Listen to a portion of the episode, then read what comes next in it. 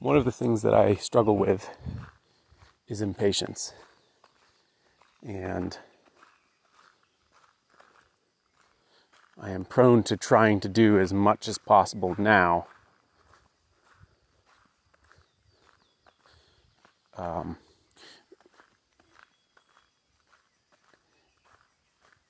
With the idea that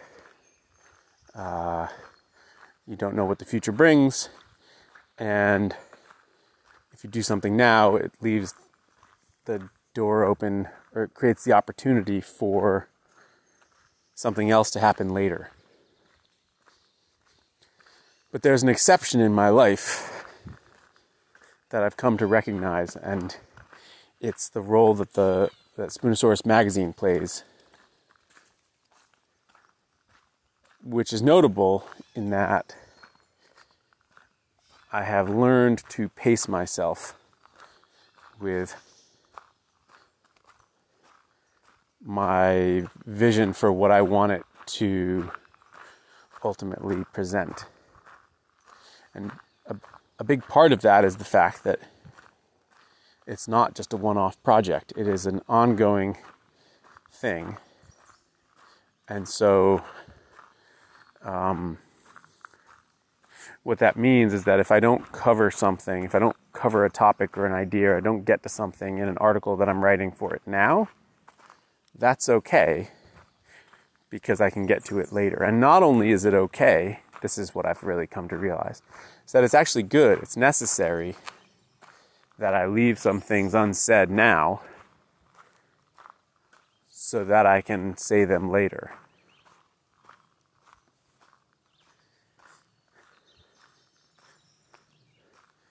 I used to think that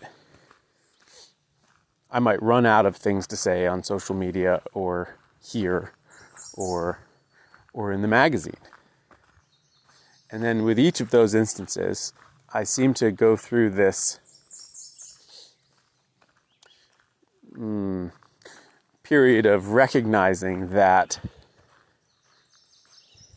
I'm not going to run out of things to say, because I can always say things a new way. I can always combine it in a new way. I can always just say it again, and if I say it afresh, it will be new. But there's another element that I'm discovering, which is that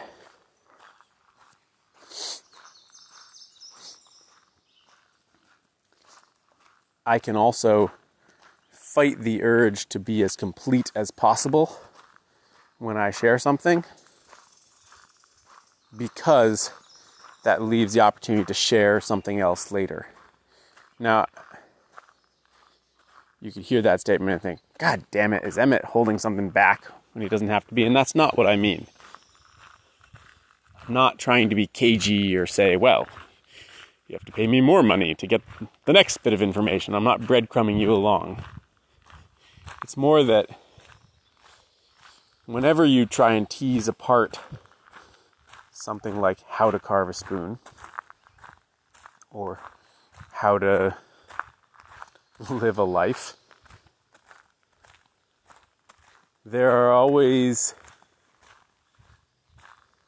it is hard to separate the pieces. And it is always tempting to include more and more, because it is important, and you recognize its importance. And I guess what I'm saying is that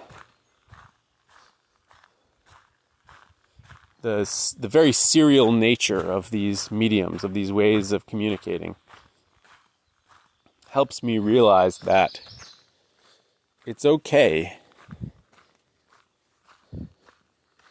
to leave parts out. It's okay for something to be incomplete. It will necessarily be incomplete. And that its incompleteness is a part of how it gets out into the world at all. In contrast to this, the book I had just finished writing, Greenwood Spoon Carving, hopefully will be out this fall, is as complete as I can make it. And so that was a different experience, trying to really put everything down that might be helpful. And even then, I'm recognizing that there's ways I could have phrased things, ways I could have organized things that I just didn't in this instance. Because a lot of times, what changes is not that you've left information out, but that you've taken the same information and organized it in a different way, and that helps you see and emphasize different things.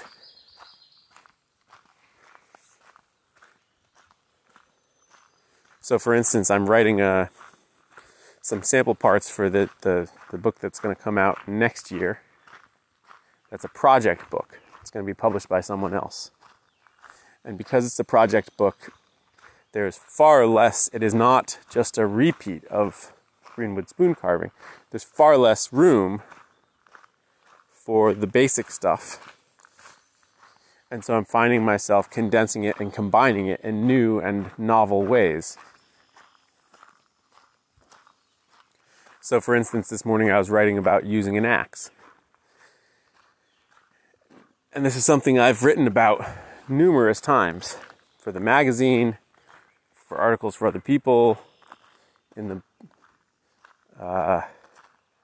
the book that I just wrote.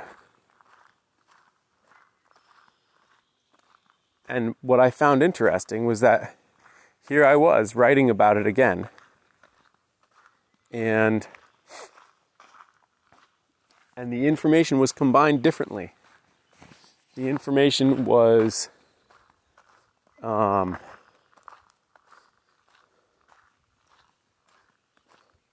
what stood out was different based on the thesis or the point of the exercise, right? The point of the exercise here is how to have somebody who's picking up this book of projects sort of have the most success and the most safety, and how to convey all that in a page and a half. Well, that's a different thing than a magazine article that's about ergonomics, or a magazine article that's about safety specifically. I'm going to pull out and talk about in more detail different things.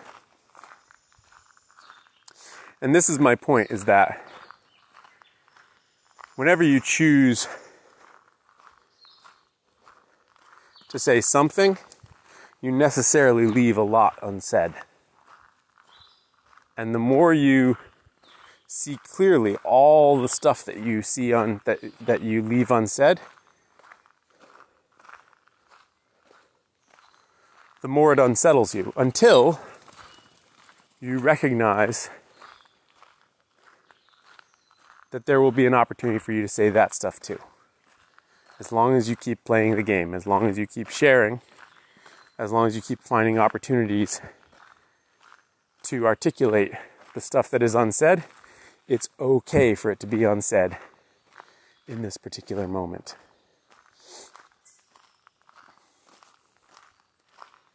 And I think that emphasis on a continued commitment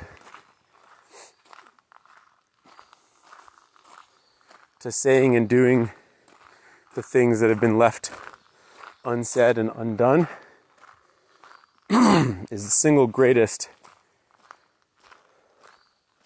value we can bring to the table, whether it's in our professional lives or in our relationships. Recognizing that whenever you say or do anything, that there is a vast iceberg that has not been said or done, but that you will get to it in time, and probably many times. Thanks for listening, everyone. Talk tomorrow.